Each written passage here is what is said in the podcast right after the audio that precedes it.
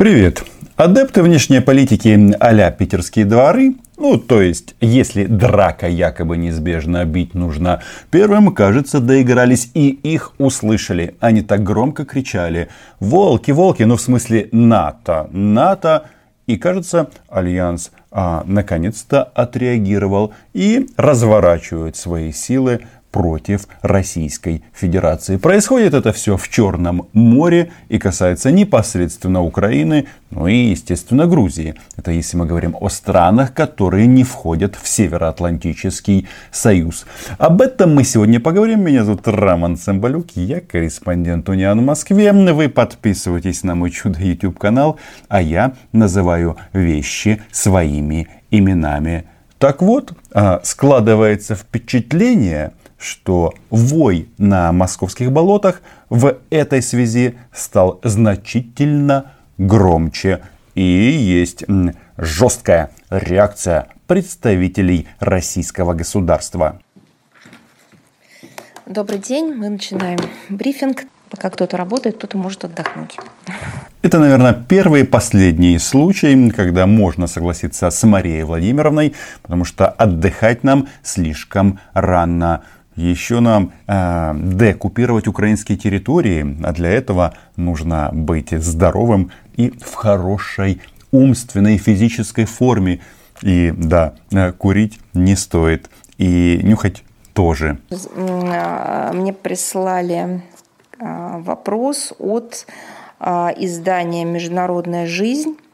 Сейчас я, значит, вопрос формулирован так.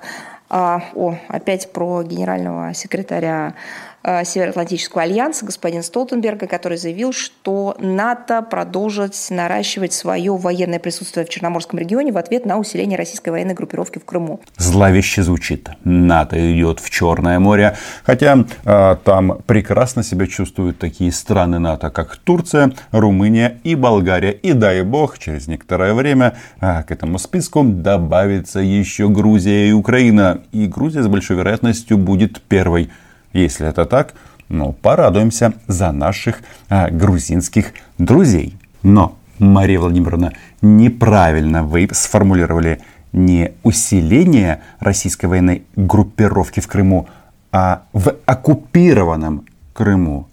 А то как-то а, почему-то российские представители делают вид, что если они что-то украли, то это краденое стало их. Ничего подобного. А что на это ответит Москва? Это вопрос... Лучший ответ, конечно, в данной ситуации танец «Калинка-малинка». Но здесь все очень серьезно. Идет а, работа по укращению строптивой, а, строптивого медведя. А, я хотела бы сказать, что тема дальнейшего наращивания присутствия НАТО в Черноморском регионе, а, эта тема обсуждалась на заседании министров иностранных дел а, стран Альянса накануне 1-2 декабря.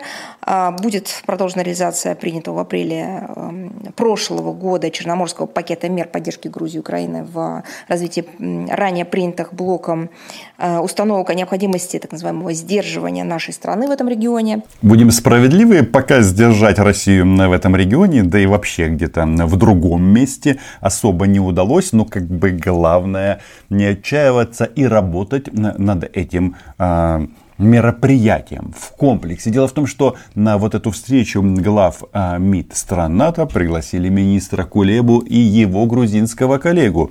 А, как вы понимаете, ну, вступление или интеграция в Североатлантический альянс начинается с малого. Хотя, конечно же, это уже немалое. Вот э, Мария Владимировна очень возмущается по этому поводу, что как это так, НАТО, военные корабли, что они себе позволяют. Но она забыла кое-что сказать. Дело в том, что э, распекая Столтенберга, э, нужно обязательно указать его важную цитату, которую он сказал по итогам этого заседания. А сказал он следующее. Мы рассмотрели ситуацию с безопасностью в Черноморском регионе, которая имеет стратегическое значение. Россия продолжает нарушать суверенитет и территориальную целостность Грузии и Украины. Она продолжает наращивать военную мощь в Крыму и все активнее размещает вооруженные силы в регионе Черного моря. Но что значит нарушает суверенитет Грузии и Украины? А, оккупируют территории Грузии и Украины. Это хорошо, что наши западные партнеры об этом не забыли. И мы не забыли. А, что еще можно сказать? Альянс расширяет ареал своей деятельности в акватории Черного моря, привлекает к ней внерегиональные страны, увеличивается количество заходов кораблей ВМС стран НАТО в Черноморск порты союзников и партнеров, полетов разведывательных самолетов, а, беспилотных летательных аппаратов вдоль а, российских границ. А, модернизируется инфраструктура Болгарии, Румынии. На их территории разворачиваются наступательные вооружения. В ходе учений отрабатываются сценарии, которые подразумевают и предусматривают в том числе удары по территории России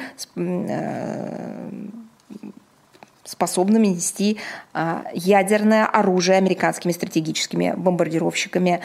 И здесь обычно россияне апеллируют. Вот, эти злобные натовцы, они хотят поработить нашу скрепную страну, поломать скрепы, погнуть их и даже, возможно, выкинуть. Вот, ядерные бомбы, еще там различное военное имущество э, будет использовано для того, чтобы каким-то образом накинуть ярмо на этого дикого медведя.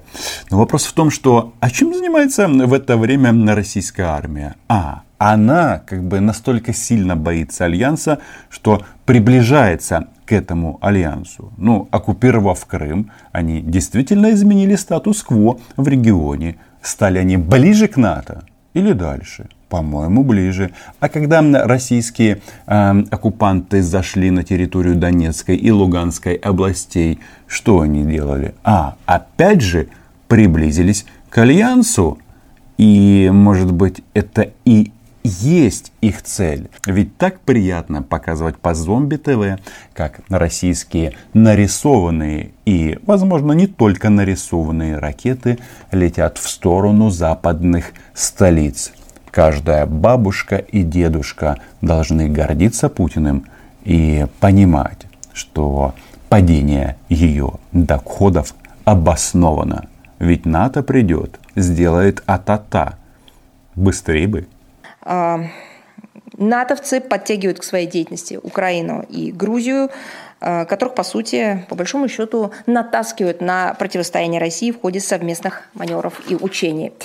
Ой-ой-ой. А вы хотели, чтобы Украина и Грузия остались совсем одни, чтобы вам можно было бы убивать абсолютно безнаказанно граждан этих стран, захватывать их территории, грабить потом захваченные регионы. Ведь э, что мы видим? Там, где на российский флаг, это касается и Абхазии, и Южной Осетии, и Донбасса, и Крыма, хотя Крыму повезло больше, но сплошное уныние – все это вызывает у нас серьезную обеспокоенность. Мы вынуждены учитывать наращивание военной активности Альянса, его стран-членов реагировать соответствующим образом.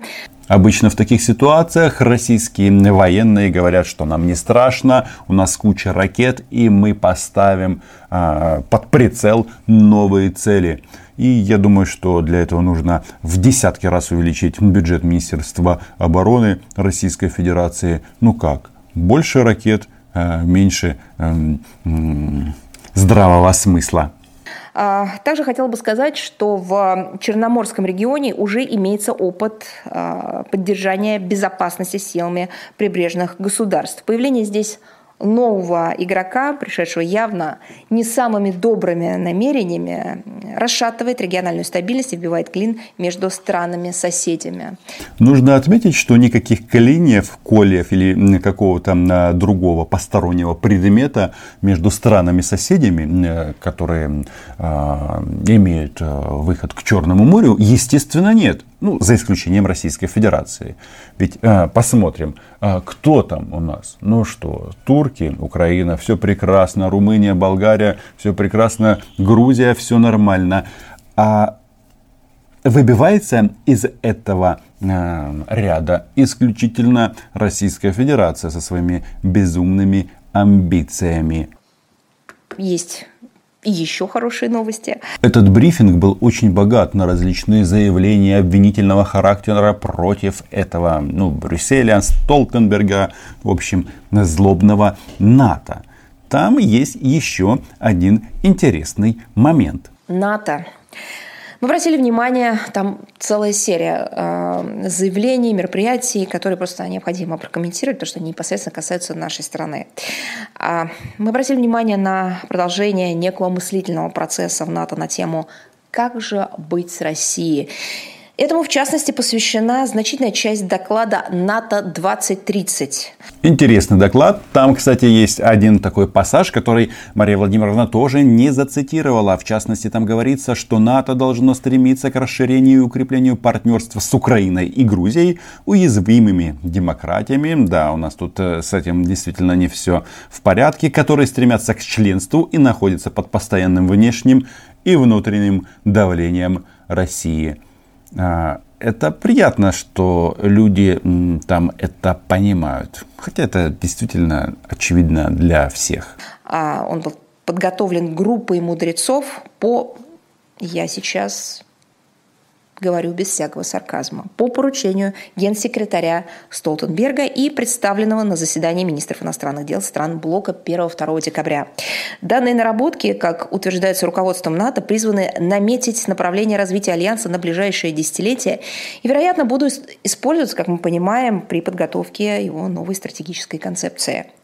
Даже при первом беглом взгляде на доклад приходится констатировать, что эксперты, мудрецы, а, не воспользовались предоставленной им возможностью объективно оценить предпосылки нынешнего кризиса российско-натовских отношений и то, какую роль сыграла в этом откровенно близорукая политика самого Альянса. Как вы понимаете, Россия недовольна, что НАТО отказались схавать нападение на нейтральные государства в Европе. Там речь идет о Грузии, опять же, но и, и Украине. Основной посыл доклада предельно прост и не нов. Россия остается стратегической угрозой безопасности Евроатлантики номер один. Прекрасно. Ждем докладов с поэтическими названиями «Россия – империя зла». Звучат обвинения в том, что наша страна окружает НАТО со всех сторон, не знаю, вот эти вот дискуссии, кто кого и как окружает, мне вообще кажется, они немножечко странные не совсем уместные, потому что с учетом современных средств поражения, то где бы ты ни находился, если у тебя есть хорошая э, качественная ракета, э, то география э, и близость границ имеет уже второстепенное значение. Карты доступны не только в магазинах, но и в интернете. Да, были времена, когда Мария Владимировна показывала карты а, без ошибок на своих брифингах. В частности, помнится, уже после аннексии они а, продемонстрировали карту Альянса на брифинге, между прочим, где Крым, а, как и записано по международному праву, принадлежит Украине. Пройдет время, и все вернется на круги своя. Звучат обвинения в том, что наша страна а, ведет а, не ту политику, которую нужно, проводит некое, как там было написано в докладе, устрашающие военные операции в непосредственной близости от стран-участниц блока. И на территории стран НАТО в том числе.